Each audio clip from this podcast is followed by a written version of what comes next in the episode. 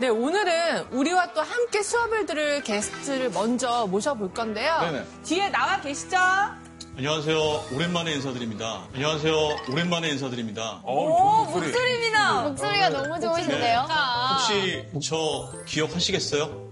완전 하죠. 이렇게 신비감 없는 게스트 처음이에요. 그 교회 오빠잖아요. 안녕하세요.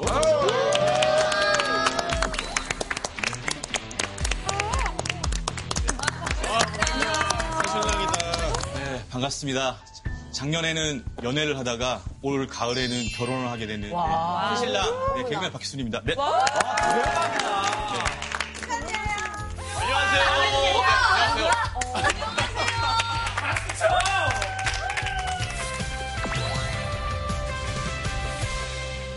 표정 자체가 달라지고. 밝아졌어. 정말 밝아지고 인자해지고 그렇죠. 네. 아니, 진짜 내 마음이 다 뿌듯하다, 희순아. 고맙다. 야. 친구거든요. 아, 진짜요? 신부가 오빠는 제가 데려갑니다라고 되게 당당하게. 맞아. 어머.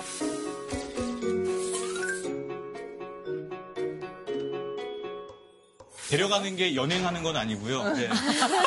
그런, 그런 꼬리인입니다. 빨리 우리 박희순. 씨 네. 어떤 면에 그렇게 반한 거예요? 아, 글쎄요. 저도 굉장히 아직까지 아니 우리. 사이에서도 굉장히 그 점이 미스테리거든요. 그러니까요. 친구들 사이에서. 친구가 어떤 마음에서 그러는지는 네. 여러분께서 식자에 한번 오셔가지고 아, 궁금증이 풀릴 것 저번에 같아요. 너무 흥행을. 축하드리긴 하지만 네. 약간 청첩장 돌리러 오신 거는 아직 인쇄소에서 좀 작업이 늦어져서 오늘은 청첩장은 좀 그렇고 드릴 게 있는데요.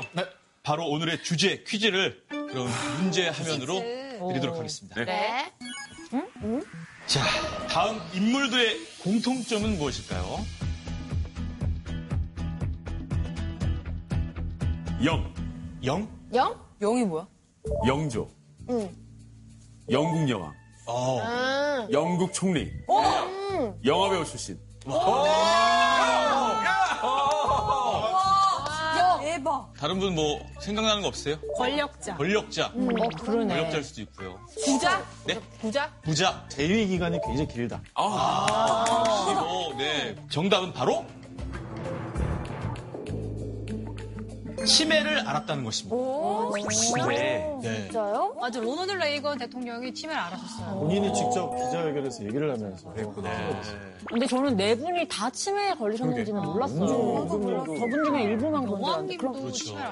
오늘 주제가 그럼 치매와 관련된 그렇죠. 건가요? 맞습니다. 치매에 대해서 우리가 몰랐던 흥미로운 사실을 알려주실 대한민국 최고의 전문가를 모시고 강연을 들어볼 텐데요. 다 같이 한번 선생님을 불러볼까요? 네. 선생님! 나와주세요. 안녕하세요. 안녕하십니까. 안녕하십니까. 앉으셔도 됩니다. 옷 예쁜 걸 선생님. 인상 너무 좋으세요. 감사합니다. 여러분들의 마음 건강, 그리고 여러분들의 뇌 건강을 위해서 함께 달리는 러닝 코치, 정신건강의학과 전문의 한창수라고 해요. 반갑습니다. 반갑습니다.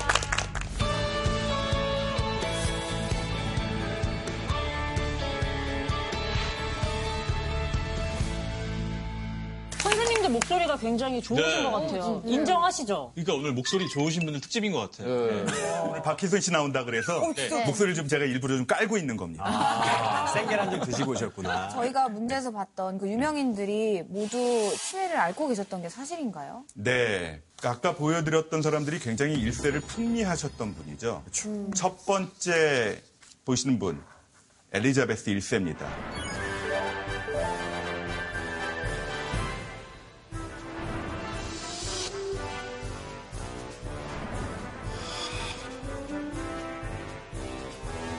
이분이 나이가 굉장히 많아서 돌아가셨어요. 그래서 말년에는 치매가 오셔서 밤에 주무시다가 도플갱어를 봤답니다. 도플갱어라는 거는 나랑 똑같이 생긴 사람을 마주치는 거잖아요. 사람을 알아보지 못하고 또는 거울을 보고도 난데도 난지 모르고 그 거울과 대화를 하고 이러는 전형적인 치매 환자의 증상이에요. 아니 근데 사실 70대시면 그렇게 막 되게 늦게 돌아가신 건 아닌 것 같은데 저 당시 나이 때는 저 때가 저 나이가 요새 장- 기준으로는 장수예요. 70이 굉장히 젊은 나이시죠. 네. 청년들 굉장히 많으신데 네. 저 시대 때는요. 나이 50만 돼도 굉장히 나이 많은 연배입니다. 저희 아버님, 어머님, 할머니 때 기억해 보세요. 저희 아버님. 나이 쉬운에 벌써 할아버지 같았거든요. 요새 50대들은 쌩쌩하죠. 옛날에는 50대를 하면서 왜 홍진경 씨를 이렇게 아, 우연찮게 눈이 글로 지나간 거예요. 두 번째 윈스턴 처칠. 이분은요 유명한 아, 2차 대전을 종식시킨 정치인이라고 알려져 있죠. 네.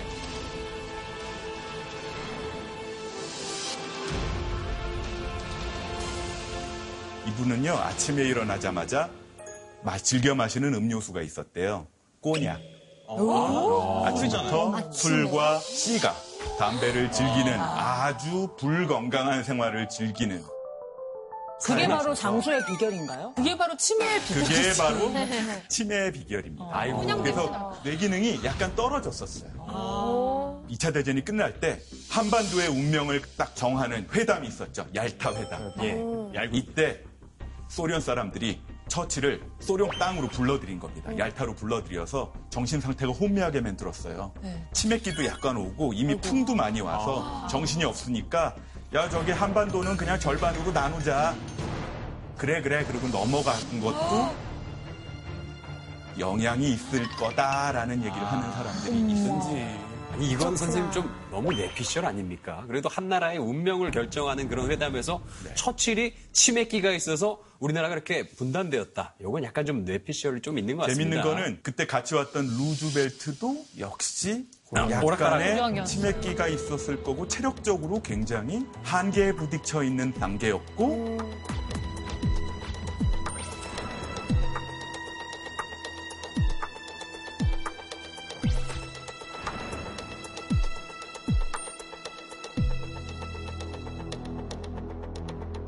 그걸 이용한 소련 측에서는 회담을 좀 질질 끌면서 피곤하게 만드는 전략을 취했다라는 공식 뉴스나 문서들이 상당히 많이 남아 있습니다.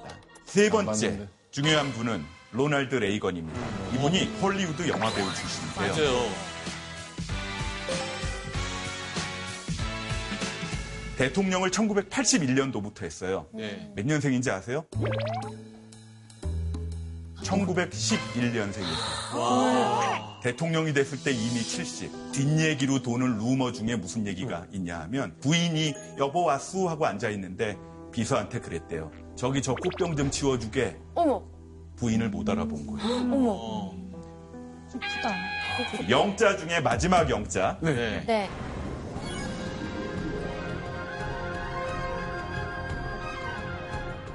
이분도 역시 30몇 살에 왕이 돼서 80이 넘어서 돌아가셨대요.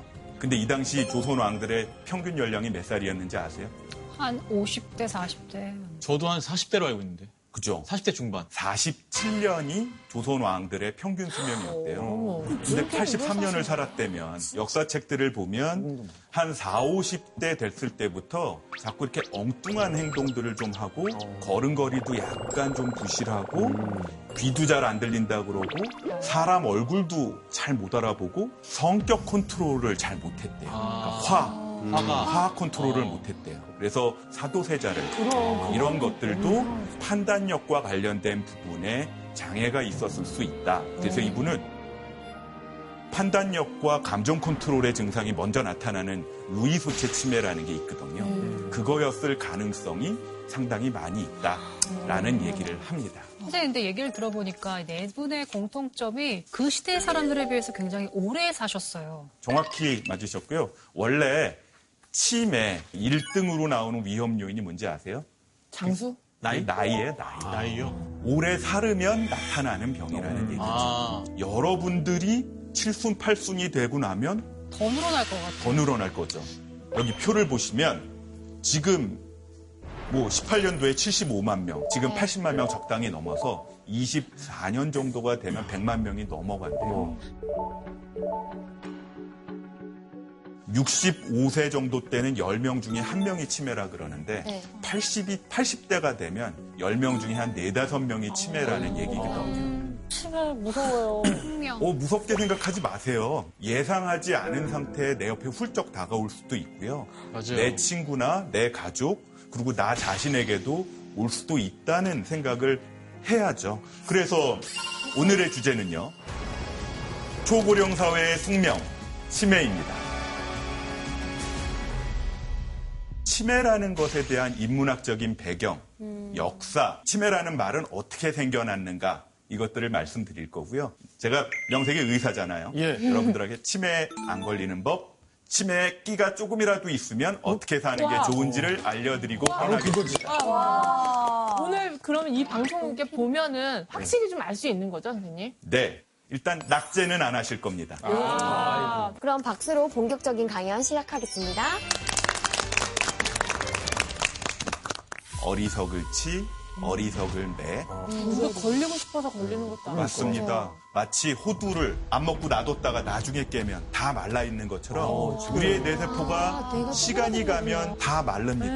뭔가 주변에서 파먹는 것처럼 보이기도 하거든요. 혼란과 망상, 의부증, 밤만 되면 소리치고 나가겠다 그러고 이런 행동을 보이면 이제 가족들의 탈진이 같이 시작이 되는 현명한 사람들은 바꿀 수 없는 거엔 집중하지 말고 내가 바꿀 수 있는 거에만 집중을 해야 됩니다.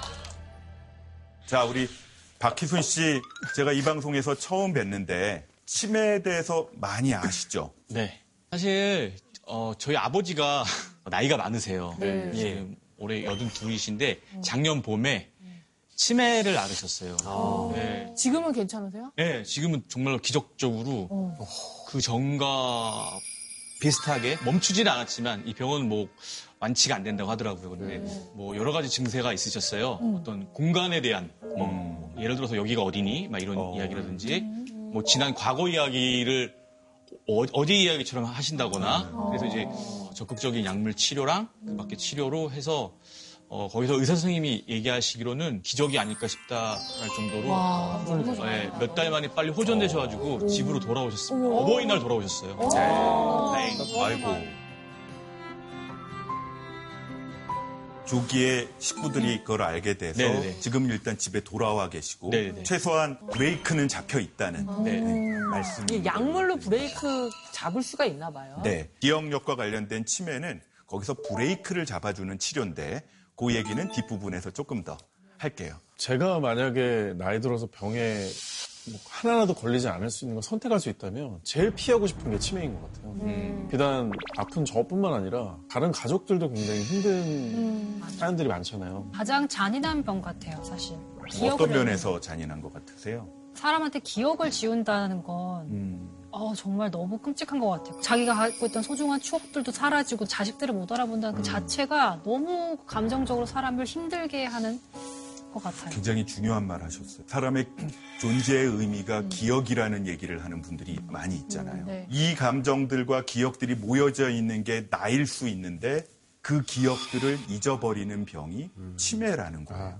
그림 한번 보실게요. 자, 이- 이분이 본인의 자화상을 그린 그림이에요. 네. 윌리엄 어터몰렌이라는 미국 화가입니다. 네. 이분이 돌아가실 때쯤 해서 자기의 자화상을 쭉 전시를 했던 적이 있습니다. 95년도에 치매 진단을 받으셨어요. 자, 그림이 조금 달라졌죠. 무표정해지고 왠지 좀 뿔나 있는 것 같고 네. 감정 표현을 잘 못하는 것 같은 눈빛입니다. 바로 1년밖에 안 지났는데 이제 눈빛 자체도 그리지 못하고 윤곽도 잘 그리지 못하는 모습이에요. 다음 그림 보실까요? 어머. 어, 1년 사이에 너무 많이 변했다. 그죠. 자, 이분이 치매에 걸려서 돌아가시기 전에 마지막으로 그린 자화상. 한번 보시죠.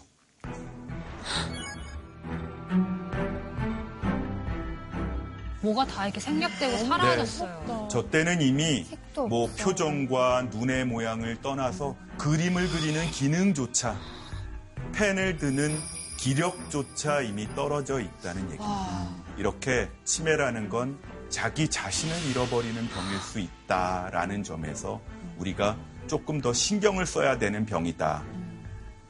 라고 생각합니다.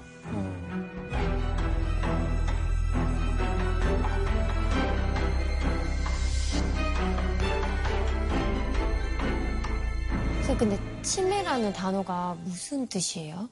치매라는 말은요, 서기 600년경에 지금의 세비야 지역에서 그 추기경을 하고 계시는 분, 성 이시도르라는 분이 책을 하나 썼어요. 이 사람이 dementia라는 말을 했어요. de는 없어진다. ment는 우리 멘탈 붕괴라는 말 쓰잖아요. 정신이라는 겁니다. 다시 얘기하면 정신이 없어지는 병이다라는 거죠. 해리포터에도 dementia라는 뭐가 있어요. 네. 그래서 해리포터에서 Dementor. Dementor 그렇지. 영혼 정신을. 뽑아내는 한 되게 장면이 무서운 나오죠. 거예요. 거기 진짜 무서워. 같은 어원을 가진 말이니까 훌륭합니다. 추가 점수 드릴게요. 디멘시아라는 게 먼저 되고 그 개념이 번역이 돼서 저 언어들이 생긴 거예요. 치매가 아니면은 한자 문화권은 그냥 따로 독자적으로 뭔가 기원된 당연히 있는 거예요. 모든 문화권과 모든 인간 사회에는 노인이 있었을 거고 노인 이후에 생기는 여러 가지 질환에 대한 쓰임이 있었을 거니까 이런 것에 대한 기술들은 우리 도- 우리 아시아 사회에도 당연히 있었죠. 근데 이제 일본과 중국에서 치매라는 말, 아까 디멘치아라는 말 자체가 이제 같이 번역이 되면서 사용하기 시작한 말이 어리석을 치, 어리석을 매. 어리석음을. 강조한 거네요. 어리석고 어리석다고 두번두번 말한 거잖아요. 누구 걸리고 싶어서 걸리는 것도 아니고. 맞습니다. 그래서 요새 외국에서는 치매라는 말을 안 써요. 네.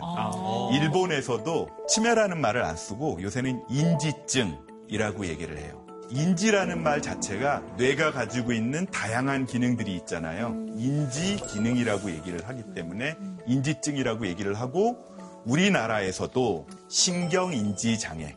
여기서 말하는 주요는 메이저에서만 나온 말인데 심각한 신경인지 장애. 오늘 강의에서는 치매라는 말과 신경인지 장애라는 말을 적절히 섞어 쓸 거라는 거를 알고 계시기 바랍니다. 아까 어원 말씀하시면서 서기 600년 경에 처음으로 어원서에 이제 등장했던 네네네. 용어잖아요. 그럼 그때 그 질병이 처음으로 발견된 건가요? 고대 그리스에서도요. 치매 자체는 늙으면 찾아오는 병이라고 얘기를 했습니다. 자, 여러분들이 잘 아는 아마 이 교실에서도 많이 얘기 나온 네. 이름일 거예요. 피타고라스도 네. 이 시기까지 살아 있으면 정신이 젖먹이 수준으로 퇴행을 하고 마침내 어리석어진다라고 얘기를 했습니다. 선생님 여기서 좀 궁금한 게 있는데 네. 나이 드신 분들이 다 치매에 걸리는 건 아니잖아요. 네. 그러니까 유전적인 요인이 굉장히 세죠. 아주 좋은 질문입니다. 그거 좀 이따 얘기할 테니까 잠시만 기다리세요. 네, 역시 선행학습을 하신 분들이 조금 진도가 빠르세요. 뭘로 선행을 했지?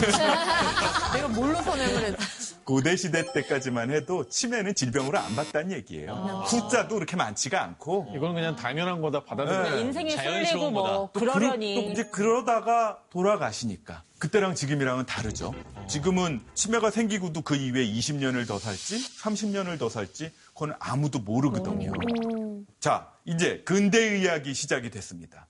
근대의학이 시작되면서부터야 이 치매라는 게 이제 의학 안으로 들어오기 시작을 했어요. 필립 핀넬이라는 사람은 프랑스에 있는 병원의 원장이었어요. 이 시대에는 아직 정신질환에 쓰는 약도 만들어지지 않았을 때예요. 그러면 환자들 다 이 병원에서 뭐 하고 있었겠어요? 옛날 영화에 나오는 벽에 쇠사슬에 이렇게 묶여 있는 아, 고문을 거의 고문 수준으로 하더라고요. 치료라고 하면서. 다른 치료법이 없으니까 자해나 타해하지 않게 묶어놓은 거라고 약간 얘기를 물 했어요. 그쵸? 빼고 막 전기 뭐 충격 물에 가하고 막. 장갔다 빼는 거 치료도 하고 뭐 물에 적신 담요를 덮어주기도 하고 근대적인 치료는 안 했죠. 필리핀 넬은 그 사람들의 쇠사슬을 풀어준 사람이로 굉장히 유명합니다. 그때 치매에 대해서 이분이 한마디 해요. 치매는 뇌질환으로 인해 분별력, 지능, 의지에 장애가 생기는 병이다. 이때부터 정신의학과 신경과학 안으로 치매라는 질환이 들어온 거예요. 이때 이후에 이제 치매에 대한 뭐 생물학적인 연구나 심리학적인 연구나 이런 것들이 이제 진행이 된 겁니다. 이때가 유럽이 이제 잘 살기 시작할 때예요. 자, 이때 나타난 게 알로이스 알츠하이머라는 독일 의사가 나타나요.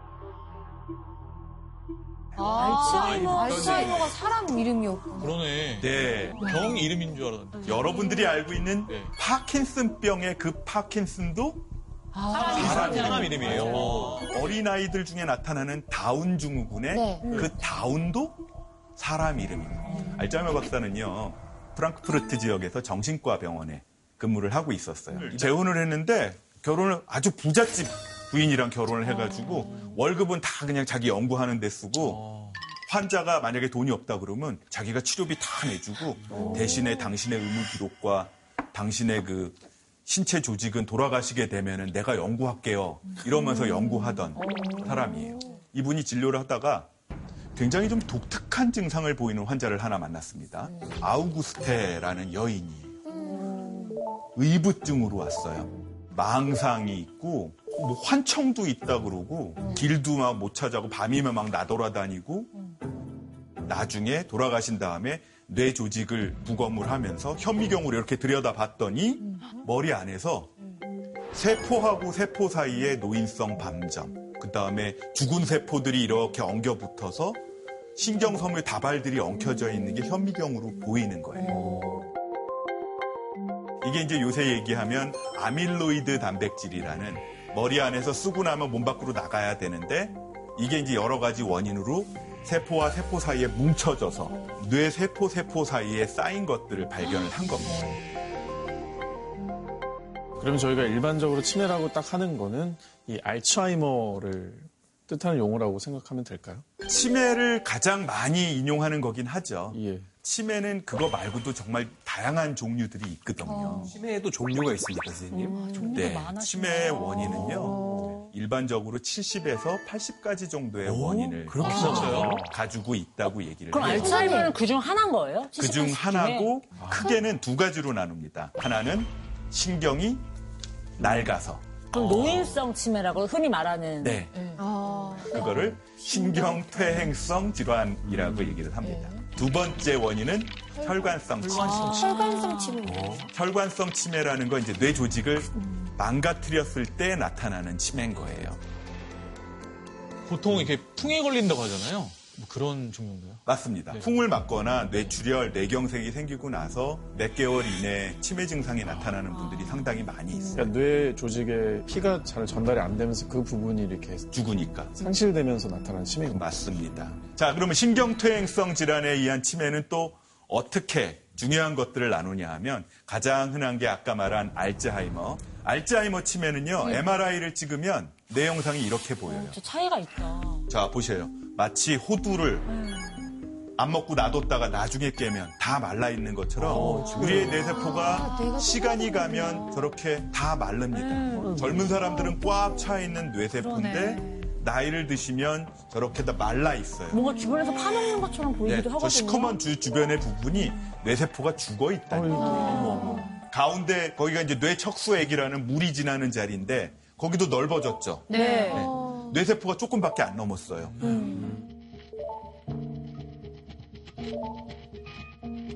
자, 이거는요. 양전자 방출 단층 촬영입니다. 페트라고 부르는 사진이고요. 제가 아까 말한 그 유해 단백질이 얼마나 머리에 쌓여 있는지를 보는 사진이에요. 퍼런 거는 정상인의 뇌입니다. 어. 그 옆에는 뻘건 게 나온 거는 알츠하이머병에 걸린 알츠하이머 환자의 뇌예요. 뻘겋죠. 저 뻘건 게 아밀로이드 뭐가 단백질들이. 뭉쳐 있는 거예요. 뇌 기능 검사에서는 치맥 진단이 안 나왔지만 뇌 사진을 찍어 보니까 아미, 아밀로이드 유해 단백질이 저렇게 많이 쌓여 있으면 와. 당신은 치매 갈 가능성이 조금 더 많아 보이니까 약을 조금 뭐 빨리 시작하자라는 거를 주장하는 신경과 의사나 정신과 의사들도 굉장히 많이 있어요. 선생님 그럼 저렇게 저 정도의 있어요. 말기 치매의 뇌를 가지게 되면 어떤 어떤 행동들을 해요? 그냥 먹고 자고 화장실 가는 거 조금 하다가 이제 좀 지나면 이제 그것도 잘 못하는 거예요. 그럼 아까 브레이크 거는 약들이 있다고 하셨잖아요. 그럼 네. 저걸 좀 촉촉하게 만들어줘서 좀 유지시켜주는, 최대한 유지시켜줄 수 있는 그런 되도록이면. 초기에 브레이크 들어가는 약을 쪼그라들지 써주면 죽어가는 거를 막아주고 이제 아직 건강한 세포들이 있잖아요. 예비군들. 네. 그 예비군들을 끌어내서 정신 바짝 차리게 해주는 약을 쓰면서 활성화 시켜주는 거구나. 그렇죠. 알츠하이머가 이걸 발견, 발견 하고 보고하자마자 루이 박사라고 있었어요. 신경병리학을 공부하는 학자가 다른 어 나도 비슷한 치매 증상을 봤어. 현미경을 봤더니 루이 소체라는 다른 조직이 보여요. Lewy body dementia. 우리말로 루이 소체 치매라고 불렀습니다. 기억력으로 병원에 오지 않아도 처음부터 잠 못 잔다고 오고 헛게 보인다고 병원에 오시거나 아니면 갑자기 생기는 의처증, 의부증 이런 걸로 병원 오신 분들 중에 치매를 의심하고 이런 것들을 검사하는 경우들이 많아요. 보통 치매라고 하면 기억이 깜빡깜빡 할 때 그래도 내가 치매가 아닌가 의심해 볼 수 있는데 이거는 내 뇌에 문제가 있다고 생각하기에는 조금 찾아내기가 어렵지 않을까라는 생각이 들어요. 맞습니다. 우리가 알고 있는 아주 주- 우리가 좋아하는 영화 배우 있어요. 로빈 윌리엄스라는 분이 있었는데 맞아요. 예, 네. 이분. 굉장히 비극적으로 본인 이 스스로 생을 마감을 하신 네. 분인데 아. 이분은 죽을 때 자기가 파킨슨이나 아니면 이런 치매가 있을 거다라고 생각을 했었어요. 증상이 어쩔 땐 심한 우울증, 어쩔 땐 심한 피해망상, 아. 어쩔 땐 심한 조울증처럼 막 들뜨기도 하고 어, 어떡해. 나중에 알고 봤더니 환청환시 같은 것도 조금 있었고 어. 그래서 아마 루이소체 치매를 알았던 걸로 많은 학자들은 음. 얘기를 하고 있습니다. 그 다음으로 또 흔하게 나타나는 치매, 전축뒤엽 치매라는 게 있어요. 전축요? 축도요?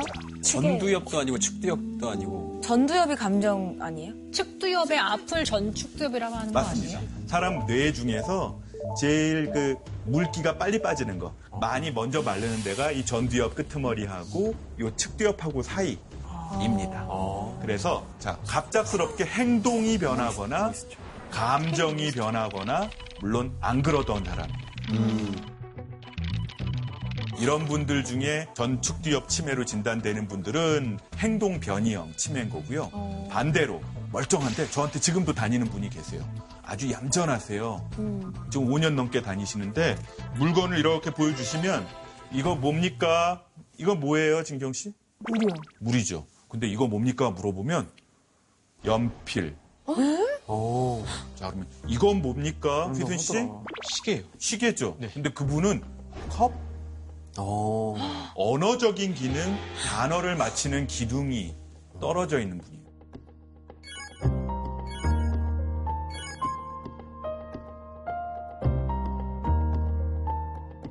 치매 단계에 따라서 증상이 어떻게 달라지는지를 말씀을 드릴게요. 자, 우리 아빠 치매 진단을 해드렸어요. 그러면 그 딸이 와서 우리 아빠 어떻게 진행이 되나요? 자, 그러면 어린 시절을 생각해 보라 그래요. 아기 때 일어나면 누워 있다가 머리 가누고 걷다가 뛰어다니고 그러죠. 치매는요. 잘 걸어 다니시던 분이 걷지 못하게 되고 앉았다가 누웠다가 대소변도 못 가리게 되고 그리고 돌아가시게 되는 거예요. 이해가 되네. 우리의 아기 시절을 거꾸로 되짚어 가는 거죠. 1단계 때는요, 기억력만 조금 떨어져요. 전철에서 내려서 우리 집이 몇 번 출구였지? 나가서 딴 출구만 나오면 우리 집 못 찾아갈 것 같은 두, 막 두려움이 생기는. 2단계 때가 되면 뇌세포가 조금 더 이제 의사들 말로는 조금 더 상해 들어가는 거죠. 이제 감정 조절이 잘 안 되면서 며느리들이 나 밥을 좀 안 차려 준다는 생각이 자꾸 드는 거예요. 아, 그래서 에이미야, 국이 짜다. 이게 나오는 거예요? 너만 왔다 가면 내 돈이 좀 없어지는 것 같아. 라고 얘기를 하는 거죠. 이런 증상이 슬슬 나타나기 시작하면 중기로 들어간다. 라고 생각을 하고, 이제 후기로 가면 그게 점점 또 이제 조절이 더 안 되면서 행동 조절 자체가 안 되는 거죠. 나가려고 하고, 소리 지르고. 해가 지면 증상이 심해져요. 맞아. 근데 왜, 왜 밤에 나가려고 하세요? 밤이 되면 이제 햇빛의 자극이 없어지고 행동 조절이 안 되니까 본인이 더 그 혼란 증상이라고 얘기하죠. 선망기도 좀 더 생기고 전형적으로 그걸 일몰 증후군, 영어로는 선다우닝 신드롬이라고 부르기도 해요. 드라마 속에서 치매가 진행됐을 때 어떤 증상이 되는지를 보여준 게 있어요.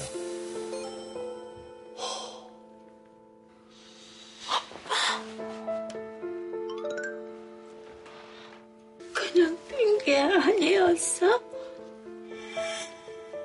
아, 진짜 반전이었어요, 이때.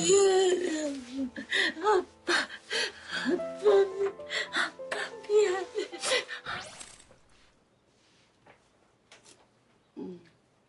근데 고등어가 있었네. 아유, 장안 본지 오래돼서 반찬할 게 없을 텐데. 어머 바쁜데 장을 언제 봐? 나 엄마 쫓아가서 호떡 많이 얻어 먹었잖아. 갓 부쳐난 호떡은 사랑입니다.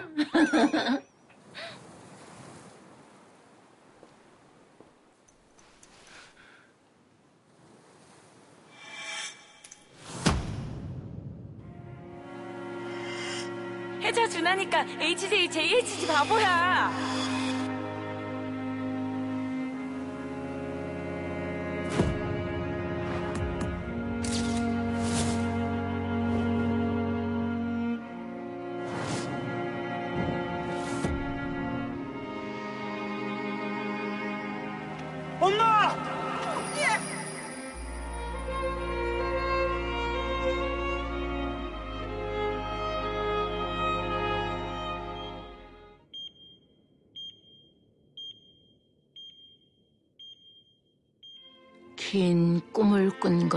것 같습니다.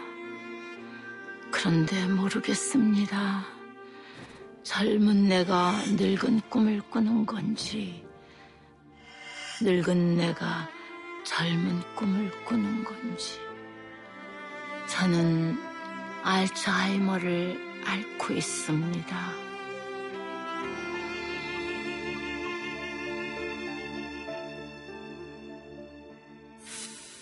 어떠셨어요? 당사자 되게 혼란스러울 것 같다는 생각이 많이 들었어요. 어, 되게 혼란스럽고 힘들 것 같다는 생각이. 치매 환자의 한 30% 정도, 많으면 한 50% 정도까지 혼란과 망상 같은 증상들을 보인다고 해요. 그 중에 대표적인 게 되게 의구증, 의처증, 남편 85세인데 바람 났다고 이제 계속 의심을 하는 거예요. 그래서 제가 얘기 듣다가 뭐 바람이 났다고 생각을 하시는 거죠? 라고 혹시 얘기를 하면 정색을 하세요. 바람을 났다고 생각을 하는 게 아니고 바람을 난 거예요. 왜 의사도 나를 안 믿을라 그래? 라고 얘기를 하는 분들이 이제 오시기 시작을 합니다. 근데 왜 그렇게 의처증, 의부증 이런 의심하는 증상이 나타나요? 망상을 사실이라고 믿게 네, 되는 지금 거죠. 저 아까 조금 아까 드라마에서 보시면 나중에 다 정신 차려 보니까 다 없어지는 사람들이 주변에 잔뜩 있었잖아요. 네. 그 사람들이 다 내 망상 속에 있는 사람들입니다. 인간의 뇌라는 거는요, 뭔가가 없어지면 그걸 옛날에 있던 다른 걸로 이렇게 대체해 버리는 그런 각색돼서. 측면이 있어요. 몇십 년 전에 일어난 일, 아, 아들 어렸을 적에 일어난 일이 마치 지금 일어나고 있는 인 걸로 착각을 하는 거죠. 이런 망상과 의심이 좀 반복된다라고 하면 치매가 많이 진행이 된 그런 수준인 건가요? 일반적으로는 중기 이후부터 저런 증상들이 나타난다고 해요. 또 다른 증상 같은 게 있을까요, 선생님? 한번 보시죠. 다음 드라마에서 그 얘기들을 보여줄 겁니다. 캐나다 이민 가는 거 정말이야? 어, 진짜 아람이 아빠 노릇할 생각 없는 거지? 있으면 혼자 이민 가겠어? 당신이 해줄 수 있는 유일한 아빠 노릇은 영원히 아람이 앞에 나서지 않는 거야. 다 잊고 한국 떠날 거야. 다 잊을 거야. 그러니까 걱정 안 해도 돼. 그래. 자, 여기 보시고요. 네, 미소 좋습니다. 네, 양쪽에 계신 분들 오늘 기분 좋다. 활짝 한번 웃어주세요. 자, 찍겠습니다. 오랜만이다. 한 오, 5년 됐지?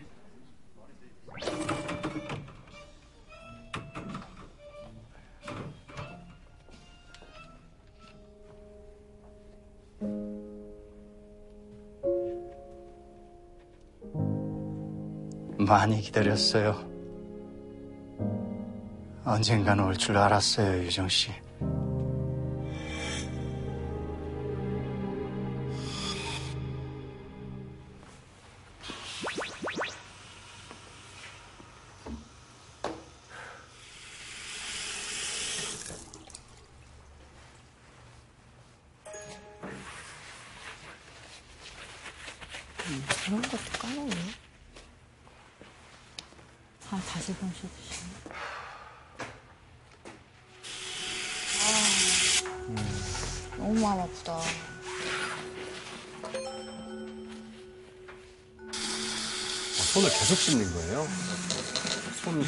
까먹어서? 까먹었어. 아이고.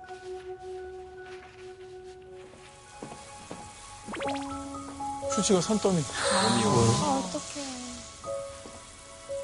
사랑합니다. 안녕하세요.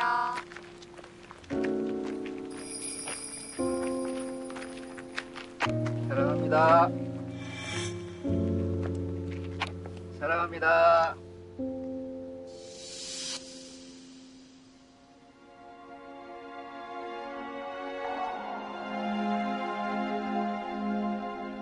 못 알아본다.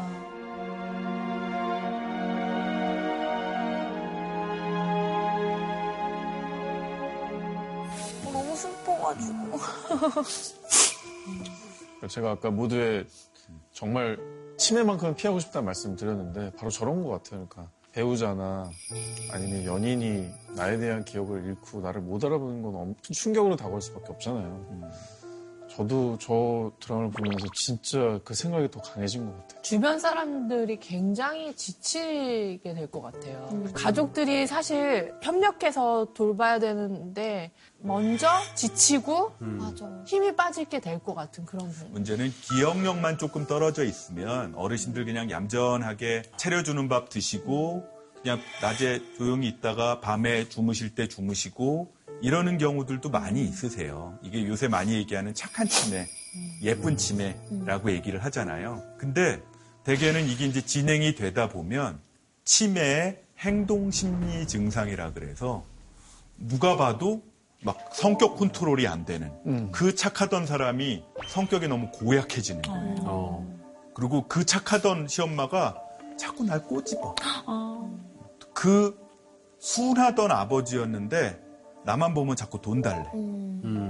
대소변도 잘 못 가리고 밤만 되면 소리치고 나가겠다 그러고 이런 행동을 보이면 이제 가족들의 탈진이 같이 시작이 되는 거예요. 그럼 진짜 어떻게 대응해야 되는지 못 그렇죠. 저는 병원을 옮기면서 되게 중요한 포인트 하나를 제가 알게 됐거든요. 원장님께서 아버지를 처음 보시더니 보자마자 칭찬하셨어요. 아, 아버님 너무 미, 미남이세요. 그러는 거예요. 근데 우리 아빠가 활짝 웃으시면서, 어, 쟤랑은, 내 아들이랑은 안 닮았죠? 이렇게 농담하시는 거예요. 제가 아빠가 농담을 하는 거를 진짜 거의 처음 본 것 같아요. 농담이 근데 아닌 것 같은데 어찌됐건 농담이라고 생각하고. 예. 저는 나빴다, 나빴어. 40여 년 동안 그러세요. 되게 아버지는 진짜 원장님이 농담이 아니었을 수도 있어. 아빠한테 칭찬을 해드린 적이 없었어요. 아. 근데 그 병원에서는 칭찬. 예, 좋은 하루에 몇 번씩 아빠한테 계속 칭찬을 해드리고 기분을 되게 예, 좋게 해드리구나. 그래서 그때 이후로 저희도 아버지한테 칭찬해드리고 항상 볼 때마다 컨디션 너무 좋아진 것 같다고 아빠 너무 좋아요 막 이런 얘기를 긍정적인 얘기를 많이 해드렸더니 그 호전 속도가 진짜 빨랐어요. 아. 왜 진짜 점점 어려진다고 하잖아요. 네, 거꾸로. 네, 네, 네. 어린애들 이제 칭찬 좀 해주면 애들 신나가지고 더 어, 잘하려고 맞습니다. 그러잖아요. 딱 잘, 그런 잘한다, 잘한다 해주는 게 훨씬 더 긍정적인 효과가 있는 것 같아요. 우리가 착각을 하는 게 있어요. 치매 환자는 계속 정신이 없고 우울증 환자는 좀 계속 우울하다는 착각을 하고 있어요. 계속 그러면 어떻게 살아요? 나쁠 때도 있지만 괜찮을 때도 있거든요. 그 괜찮을 때 칭찬해주고 잘한다 잘한다 하게 해주면 그 시간이 조금 더 늘어날 수 있다는 거를 잊지 말아야 합니다. 선생님, 근데 이게 이제 가족들한테만 짐을 지울 게 아니라 되게 사회적인 시스템이 정말 절실히 필요하다는 생각이 드네요. 그렇죠. 아프면 지 몸 지가 챙기라고 늘 얘기를 하지만 이게 치매라는 질환은요 나이가 먹어서 생기기 때문에 나 혼자 이걸 못 챙겨요. 그리고 나 자신을 잃어버리기 때문에 판단력도 떨어지기 때문에 가족과 함께 사회가 도와줘야 됩니다. 나라에서도 이미 많은 것들을 하고 있어요. 자, 지역사회를 중심으로 해서 보건소나 지역마다 치매 안심센터라는 게 있잖아요. 65세가 넘은 노인들한테 전화해요, 요새. 와서 치매 선별 검사하라고.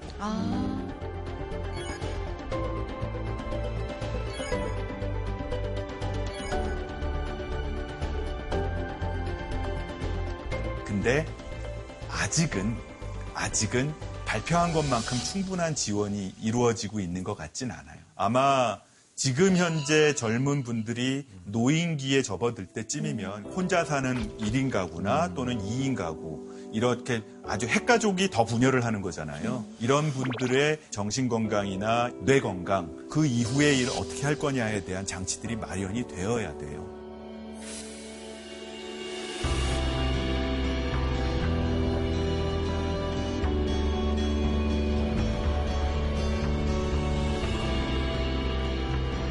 선생님, 근데 그러면 건망증이랑 치매는 혹시 관련이 있는지, 건망증이 심해지면 치매가 되는 건지 이런 것도 궁금합니다. 아이고 아주 질문 잘 해주셨습니다. 우리가 흔히 어, 나 건망증 심해, 아기 낳았더니 건망증이 심해, 또는 어제 술을 먹었더니 건망증이 심해, 아무래도 치매인 것 같아. 라는 얘기를 합니다. 건망증이 다 치매로 가진 않고요. 네. 사람들 만났을 때 친구들 이름 잊어버릴 수 있잖아요. 깜빡. 누군지 아는데 나 얼굴도 나 누군지 아는데, 아는데. 입에서 맴도는 어. 다른 분은 저를 알아보는데 제가 그분을 못 알아봐요. 근데 전화번호 에 서로 핸드폰에 전화번호가 같이 있어요. 그럴 땐 무조건 아는 척 하면 되거든요. 그러니까 아 안녕하세요 형님 잘 지냈어요 근데 형님 아닌데요? 뭐 이렇게 얘기하거든요. 동생이에요. 아 그래 근데 아 그래 뭔가 서로 기억은 있는데 저는 기억이 없어요. 그분에 대한. 어 떻게? 아예 없어. 그럼 서운할 수 있겠다. 이런 건 좀 심각한 거 아닌가요? 한 중년이 되기 전의 세대들의 건망증은 대개의 원인이 바쁜 삶 그리고 멀티태스킹을 너무 많이 하고 있어서 너무 많이 본인이 지금 하고 있는 일이 테이블에다가 책 여러 개 펴놓고 요거 조금 저거 조금 하고 있어서 저희 집은 오셨어요. 그럴 수도 있습니다. 너무 잘 알고 정확한 계신데. 진단. 게임하다 책 보다. 아니 심각하다고 우리가 얘기할 때는 어떨 때 심각하다고 얘기하냐 하면 내 일상생활과 내 가족, 내 직업에 영향을 미칠 때예요. 그런 영향 받으셨나요? 아니요 아니요. 아니죠? 네. 네, 그러면 아직은 괜찮습니다. 제 친구는 세차하러 가는데 차를 두고 갔다.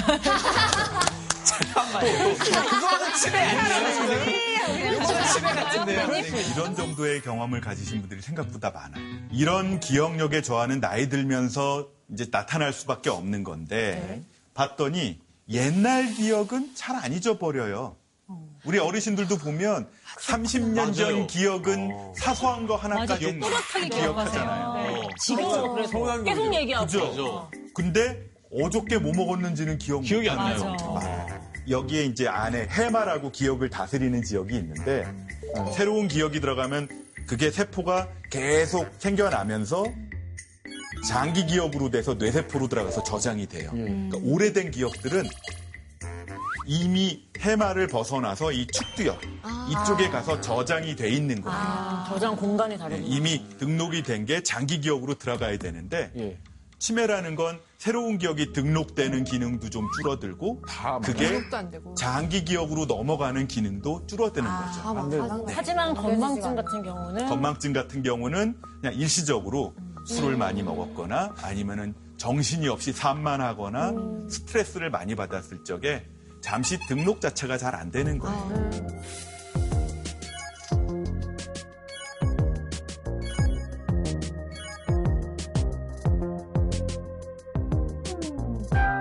근데 이게 더 진행이 되면 치매 전 단계로 이동을 하게 됩니다. 이거를 이게 무섭다. 경도 인지장애. 인지장애는 있지만 가벼운 인지장애다라고 얘기하는 게 경도 인지장애입니다. 자, 경도 인지장애에 대해서 아는 분. 병원에서 테스트가 있죠? 네. 저, 저는 사실 받아봤어요. 어, 예전에 했던 뭐 이런 프로그램에서 받아서 음, 저는 사실 예, 좀 결과가 좀 안 좋아서요. 어떻게 나왔어요? 어, 안 좋게 나왔어요, 되게. 네. 지금 그때 결과를 잊어버리신 아, 거 잊어버리지 정확하게 모르겠는데 되게 안 좋아서 한동안 화제가 됐었어요, 되게. 결혼하신다고 들었는데 네. 예비 신부도 알고 계세요? 이제 곧 알게 되겠죠, 이제 모든, 좀 몰라요 아직. 모든 사람들이 밝혀지게 되겠죠. 네. 득이 될지 실이 될지 는 모르겠지만 그거 나중에 한번 당연히. 챙겨보겠죠. 남편이 네. 나오는데. 경도 인지 장애가 건망증보다 밤에 조금 더 걱정되는 이유는 뭐냐면 오늘 경도 인지 장애로 진단을 받았어요. 근데 이분들 10분 중에 1년 후에 다시 그분들을 검사를 하면 한 명이나 두 명은 치매 초기로 넘어가 있기 때문에 그래요. 근데 이분들 중에 일부가 치매에 넘어가기 때문에 경도 인지 장애가 왔다. 그러면 치매 예비군이다 생각하고 관리에 들어가야 된다는 얘기입니다. 선생님 이런 거 만들면 안 돼요? 치매는 후천적인 것도 있고 또 유전적인 부분으로도 나눠질 수 있잖아요. 네, 맞습니다. 저 같은 경우에도 얼마 전에 너무 걱정이 돼서 건망증이 심해서 치매 유전자 검사를 받아본 적 있거든요. 네네.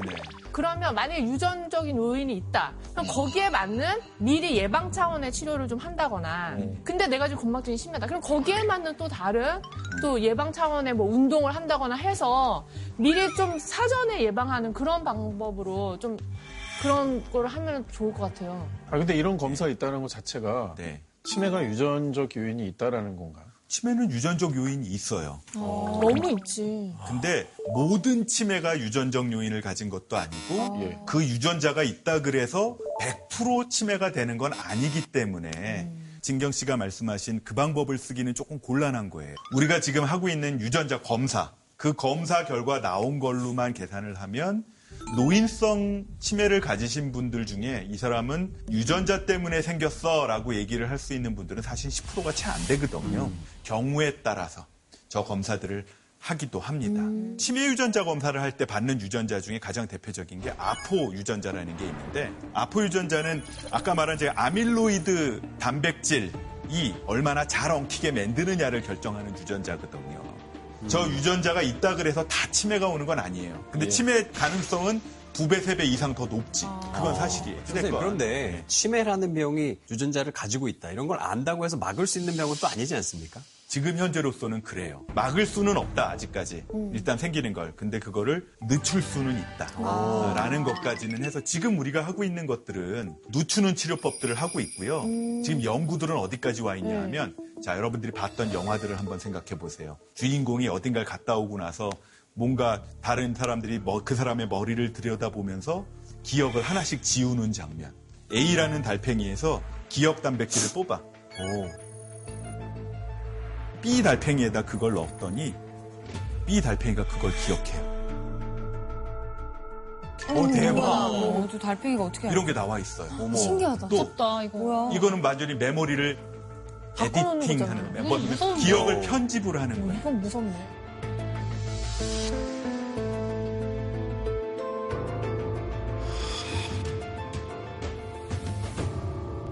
그럼 제일 젊었을 때 기억을 백업해 놓을 수 있다는 겁니까? 그렇죠. 그래서 그래서 SF 영화 드라마를 보면 사람의 기억력을 아. 백업해 놨다가 아, 그걸 내가 잃을 때 다시? 죽으면 내가 죽으면 새로운 몸에다가 그거를 집어넣는 드라마가 아, 충분히 뭐 실험 가능할 법한 일이지 않을까 아, 싶기도 근데. 실제로 그 기계랑 사람이랑 연결을 시키겠다고 그 아이언맨처럼 한 사람도 있고 미국에서도 그런 실험들이 되게 많이 이루어지고 있지 않아요? 맞습니다.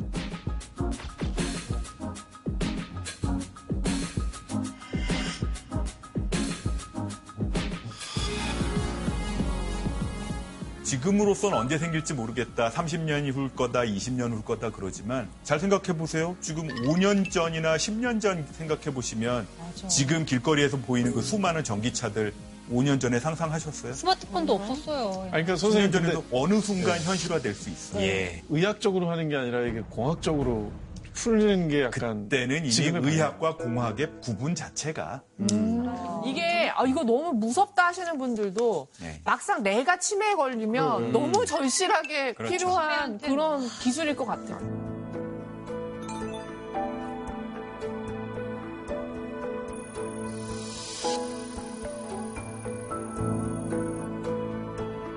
이제 치매를 예방할 수 있는 예방법. 뭐 예방법 하면은 이 치매에 좋은 거 머리에 좋은 거 뇌에 하면은 안 될 거 네네. 그런 거 좀 알려주세요. 알겠습니다. 여러분들 중에 혹시 음, 예방법. 나는 그냥 이 한많은 세상 소련이 어, 되게 감정 되게 눈썹이 솟아요. 한많은 세상 그냥 갑자기. 너무 복잡하게 머리 좋게 다 기억하고 사는 거 힘드니까 빨리 좀 늙고 그냥 길게 뇌 쌩쌩하게 사는 거 너무 귀찮다라고 생각하는 분들이 있으면 이렇게 하세요. 일 번. 뇌를 늙게 하고 싶으면요 자극 같은 거 받지 마세요. 어, 어떻게 어, 내가 어. 그러네, 진짜. 하다 못해 영상을 봐도 재밌고 즐거운 거 자꾸 네네. 보려는 사람들이 있는데 네. 이런 거 자꾸 보면 뇌가 자극받아서 발달해요. 그러니까 재밌는 거 보지 마세요. 또 하나는 끊어. 감정적으로 왜 보면은 자꾸 눈물에 눈가에 눈물도 좀 맺혀지고 노래 들으면 어 이 노래 너무 좋아 막 가슴이 말랑말랑해져 이런 거 하면 안 됩니다. 이런 거 하면 안 됩니다. 그 다음에 영양가 없는 거. 혹시 무슨 무슨 마트에 가서 오빠 좀 물건 위험한데? 음식을 사 먹으신다면 뭐 대상대. 절대로 우리 따뜻하게 해서 드시지 마시고 차가운 상태 그대로 드세요. 어. 잠은 반드시 불규칙하게 자야 됩니다. 어, 그래, 안 그러면 뇌가 건강해져요. 규칙적으로 자거나 많이 자면 뇌가 뭐 건강해지니까 술, 담배도 좀 해야겠네요. 어, 혹시 술, 담배 안 하신 분 있으면 오늘 시작하세요. 전 술 담배 안 하는데. 그러니까 뇌를 빨리 보내기 위해서는 저런 방법을 택하면 되는. 맞습니다. 어. 뇌가 먼저 늙게 만드는 일은 안 했으면 좋겠다. 네. 네. 쉽게 말하면 몸 건강한 치매가 되고 싶진 않다. 예, 그거 너무 라고 무서워. 한다면 이런 걸 해야 됩니다.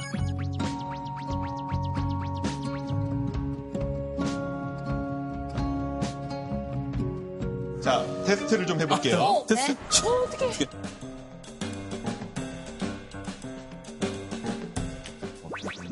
시작합니다. 네. 신문, 소통, 사진, 세계, 당면, 커피, 공책, 옷걸이, 화장품, 평가, 거울, 화장실, 음료수, 선풍기, 종이컵. 시작! 쓰세요.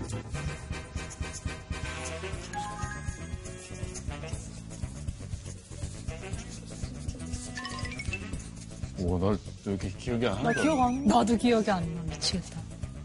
5, 4, 3, 2, 1, 그만. 와, 이건 못 쓰겠다. 뭐, 꾸며서라도 못 쓰겠다, 이거는.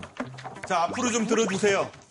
와, 나 왜 볼펜을 썼지? 진경 씨, 왜 볼펜을 썼을까? 앞으로 좀 돌려주세요. 아, 맞다. 자, 바깥으로 안 보이게.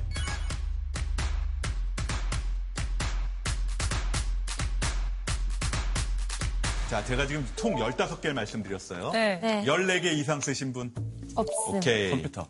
10개 어제 이상 쓴 사람? 과음을 했습니다. 10개? 10개. 저도 10개요. 와, 이렇게. 10개. 10개까지 쓰신 분들은 통계적으로 봤을 때 뇌 나이 40대입니다. 아, 딱, 형. 딱, 어. 나이 아니에요? 8개에서 9개.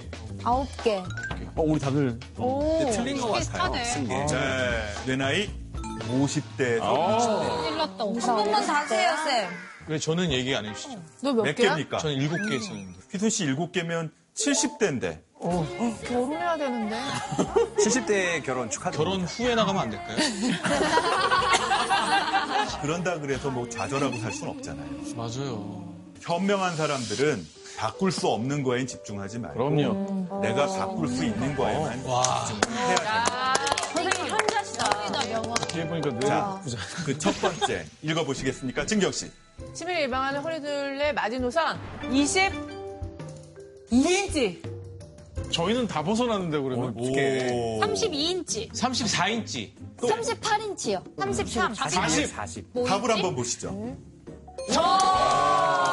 턱걸이로 걸쳤습니다. 와, 34인치. 아니, 근데 허리 둘레랑 치매랑 무슨 관련이 있는 거예요? 남자와 여자가 조금 다르긴 해요. 남자는 인치수가 약간 35인치 정도, 여자는 한 33인치 정도인데 평균 내보면 한 34인치 정도. 아, 이게 넘어가면 복부 비만의 그 지방들이 혈관을 통해서 우리의 뇌에 나쁜 영향을 준다. 복부 둘레를 잘 유지하기 위해서는 온몸 운동을 해야 되죠. 먹는 것도 조절해야 되겠지만 다이어트. 운동을 정말 잘 해야 돼요. 자, 우리 몸 관리의 그 달인에 가까운 분이죠. 홍진경 씨. 자, 네. 34인치 이하로 유지하려면 뭘 하는 게 제일 좋을까요? 달리기? 운동? 네, 운동. 보통 산소가 많은 환경에서 30분 이상 걸으는 게 좋다고 얘기를 해요. 그래서 요즘에요, 제가 일주일에 세 번을 뛰어요. 근데 거의 한 시간 반? 두 시간까지는 힘들고, 한 한 시간 반을 조깅을 해요. 근데 그러면서 정말 몸이 정말 좋아지는 걸 느끼는데, 일단 밤에 잠을 잘 자게 됐어요. 그러다 보니까 다음날 머리가 너무 맑고, 기억력이 진짜 좋아졌어요. 제가 진짜 안 좋아. 방금 몇 개 맞췄죠? 12개. 오. 아니, 그냥. 어, 그 기억을 못 하셔서 어떻게 좀 덧거네. 와, 두 시간 반면 아니야. 두 시간 반. 언니. 어, 방금 되게 재밌었다. 더 뛰고 다시 올게요. 굉장히 잘하고 계세요. 저 빨간 점 보이시죠? 네. 저 빨간 점은 뇌세포와 뇌세포 사이의 연결점들이에요. 빨갛게 돼 있다는 얘기는 거기가 활성화돼 있다는 얘기거든요. 저건 빨간 점이 많으면 좋은 거예요. 많을수록 좋은 거예요. 이건 또 다른 자, 거네. 그 옆에 사진은요. 20분 정도 걷고 난 다음에 뇌가 얼마나 활성화되어 있냐를 보여주는 겁니다. 빨갛게 돼 있는 게 활성화, 밝아질수록 빨갛, 활성화가 돼 있다는 얘기예요. 운동. 여태까지 술 얘기 계속 나오고 있는데 네. 치매를 예방하는 적정 음주량이라는 게 있을까요? 어, 없나 보다. 어. 영잔인가 보다. 보통 의사 선생님들이 일주일에 소주 두 잔이라고. 어, 그래요? 소주 두 잔이요? 와인, 불가능한 얘기를 와인 하시더라고요. 한 잔? 한 달에 와인 한 잔. 하루에 한 잔, 소주 한 잔. 저는 일주일에 맥주 한 잔, 맥주 한 잔. 왜 다 멈췄죠? 그냥 영어 꼴이 거야. 먹지 말자. 입맛만 버린다. 저는 주량이 그렇거든요. 맥주 한 잔. 아, 그래요? 자, 이 치매를 예방하는 적정 음주량은요, 보통 하루에 한 잔이라고 돼 있어요. 아, 뭘요? 주정도 중요하잖아요. 소주 한 잔이겠죠. 자, 보통 일 표준 음주라고 돼 있어요. 네? one standard drink라고 돼 있는데 어떤 자, standard가 100% 알코올을 차숟갈로 하나 뜨면 그게 그게 one 표준 음주인 거죠. 차, 차 숟갈이요? 차? 도수가 그래서 중요하구나. 그거를. 도수를 계산을 해보면 와인으로는 적당히 한 잔, 소주로도 적당히 얼추 한 잔, 아. 맥주로도 얼추 한 잔. 애당초 지금 약간 좀 오해를 할 수가 있는 게 술을 안 먹는 사람이 치매를 예방하기 위해서 한 잔씩 마시겠다. 요건 아닌 거죠. 아주 좋은 질문입니다. 제 이 여기까지만 딱 듣고서 여태까지 술 한 잔도 안 하던 분이 야 오늘부터 술 한 잔씩은 먹어야 돼. 이러라는 얘기 절대 아니고요. 예. 드시는 안 먹으면 좋은 거고. 드신다면 이렇게 드시라는 얘기. 몰아서 먹는 것도 의미가 절주. 없고요. 다음 질문을 하나 더 드려볼게요.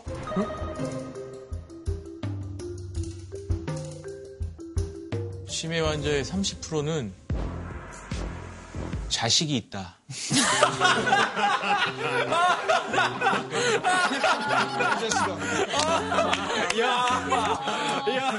알코올 중독. 변비요. 치주질환? 치아 질환. 치손실. 음, 그런 게 있다. 우울증. 우울증? 우울증. 답을 한번 보실까요? 예. 네. 답을 한번 보실까요? 예. 네. 맞네. 야. 아니 근데 너무 궁금한 게 네네. 우울증이 있기 때문에 치매가 잘 오는 거예요? 아니면 치매가 있으니까 우울증이 오는 거예요? 다 그냥 상관관계 아니에요? 인과관계가 네네. 아니라? 위험 요인이 공유되는 게 굉장히 많아요. 우울증하고 치매하고. 그래서 지금까지 밝혀진 건 뭐냐면 만성화된 우울증이 있다는 얘기는 스트레스 호르몬, 코티졸 호르몬 같은 것이 나오고 그것이 더 오래되면 신경계의 만성 염증이 지속이 되는 거예요. 그러면 아까 말한 그 달리기 했을 때 나왔던 빨간 점들 있죠? 네. 예, 예. 그런 점들이 말라버려요. 어, 그러면 우울증을 그러면 치료하면 치매가 좋아져? 그걸 연구를 했어요. 우울증을 치료를 하면 기억력이 좋아지나. 어르신들 중에 우울증이 있으면서 경도인지 장애가 있는 노인들을 몇백 명을 모아서 그분들이 쭉 우울증 치료를 하고 난 다음에 어떻게 됐나를 봤더니 네. 치료를 잘 받고 우울 증상이 좋아진 분들은 기억력 부분을 포함한 인지 기능이 현저하게 좋아졌어요. 무슨 얘기냐? 우울증이나 이런 스트레스 관리를 제대로 해주면 훨씬 좋아질 여지가 많이 있다는 거죠. 지금까지 들은 내용을 좀 종합해 보면 운동 열심히 하고 술을 이제 금주하는 게 제일 좋을 거고 그리고 이제 멘탈 관리, 즉 우울증만 잘 관리를 해주면 치매 예방이 가능하다라는 말씀이에요. 유전자가 있는 사람이라도. 네, 맞습니다. 이걸 다 모아서 한번 보여드릴게요. 이 중에서 예방 효과가 제일 높은 게 어르신들은 보청기만 하나 잘해드려도 자극이 제대로 들어가니까 치매 예방 효과가 있어요. 교육. 어르신들 외국어 공부하고 네. 컴퓨터 공부하고 요새 노래 좋아서 노래 공부하시는 분들 많아지셨죠. 맞아요. 이게 치매 예방 효과가 상당히 많이 일어요. 그리고 학력이 높은 분들, 젊어서 공부 많이 한 분들이 좀 치매가 좀 천천히 오는 경향이 있어요. 치매 테스트랑 관련된 훈련이 잘 돼 있어서 치매가 좀 상대적으로 늦게 오는 거죠. 네. 난청 치료, 고혈압 치료, 금연, 우울증 치료, 당뇨 치료. 이거 노랗게 돼 있는 거는 병원에서 하는 치료들이죠. 되게 약 먹거나 이런 것들인데 반면에 교육, 체중 조절, 운동, 사회 활동 이거는 개인적인 차원. 내가 할 수 있는 일인 거예요. 네. 저한테 다니시는 분 중에 교장 선생님 출신이신데 손주가 하던 인터넷 게임을 시작하셨어요. 아, 좋다. 그 옛날 거 있잖아요. 스- 스타 이렇게 하는 거. 그거 이제 딱 자리 잡고 진지공사 잘하고 오는 사람 폭탄으로 이렇게 탱크로 이렇게 쏠고 뭐 이런 걸 할 수가 있다고. 저는 최근에 아버지랑 그걸 하거든요. 할리갈리를 하거든요, 같이. 아, 좋네요. 네. 순발력. 같이 가족끼리 다 같이 하는데. 이상하지 않아요? 아니, 근데, 아니, 아버지 그 너무 좋아하시고. 나중에 종이 자기가 부서져 있지 지면 또 않나요? 이렇게 지, 지고 그러면 또 화를 내세요. 아, 그래서 많이 돌아오셨구나. 요새 개발되고 있는 여러 가지 치료법들 중에도 그 요새 디지털 치료제라 그래서 네. 게임을 기반으로 한 뇌 훈련법들 이런 것들이 많이 개발되고 있어요. 그러니까 많이 개발돼서 지금 임상 시험을 하고 있는 것들. 그러니까 이런 식으로 머리를 자꾸 쓰면 치매 예방에 좋다는 거잖아요. 네, 맞습니다. 우리의 뇌는 그래서 이렇게 다양하게 키워줘야 되는데 내가 운동을 하는 사람이면 읽고 쓰고 뉴스 세상 돌아가는 거에 관심 가지고 평소에 머리만 많이 쓰는 사람들이면 몸 운동하는 거에 조금 더 신경을 많이 쓰고 내가 안 쓰던 것들을 계속 할 수 있는 혹사하는 게 아니라 뇌를 자꾸 자극을 해준다라는 개념으로 생각을 하시는 게 뇌 훈련의 핵심입니다. 오늘 이야기를 들어보니까 시청자분들을 위한 선물이 왠지 뇌 건강과 관련된 게 아닐까라는 생각이 좀 드는데요. 혹시 오늘 준비한 선물이 어떤 건가요, 선생님? 네, 오늘 여러분들에게는 치맥 세트를 선물을 준비를 아, 했습니다. 치맥이요? 치맥이요? 술 먹지 말라면서 치맥 아니야, 선생님. 치맥. 치맥 세트? 뭐야? 뭐야? 자, 오늘의 치맥 세트입니다. 치맥 세트? 뭐야? 뭐야? 자, 오늘의 치맥 세트입니다. 이게 왜 나 진짜 치맥이지? 좋아하는데 퍼즐. 네, 이게 치매의 맥을 짚어주는 세트라는 아, 뜻입니다. 치매 맥을, 아.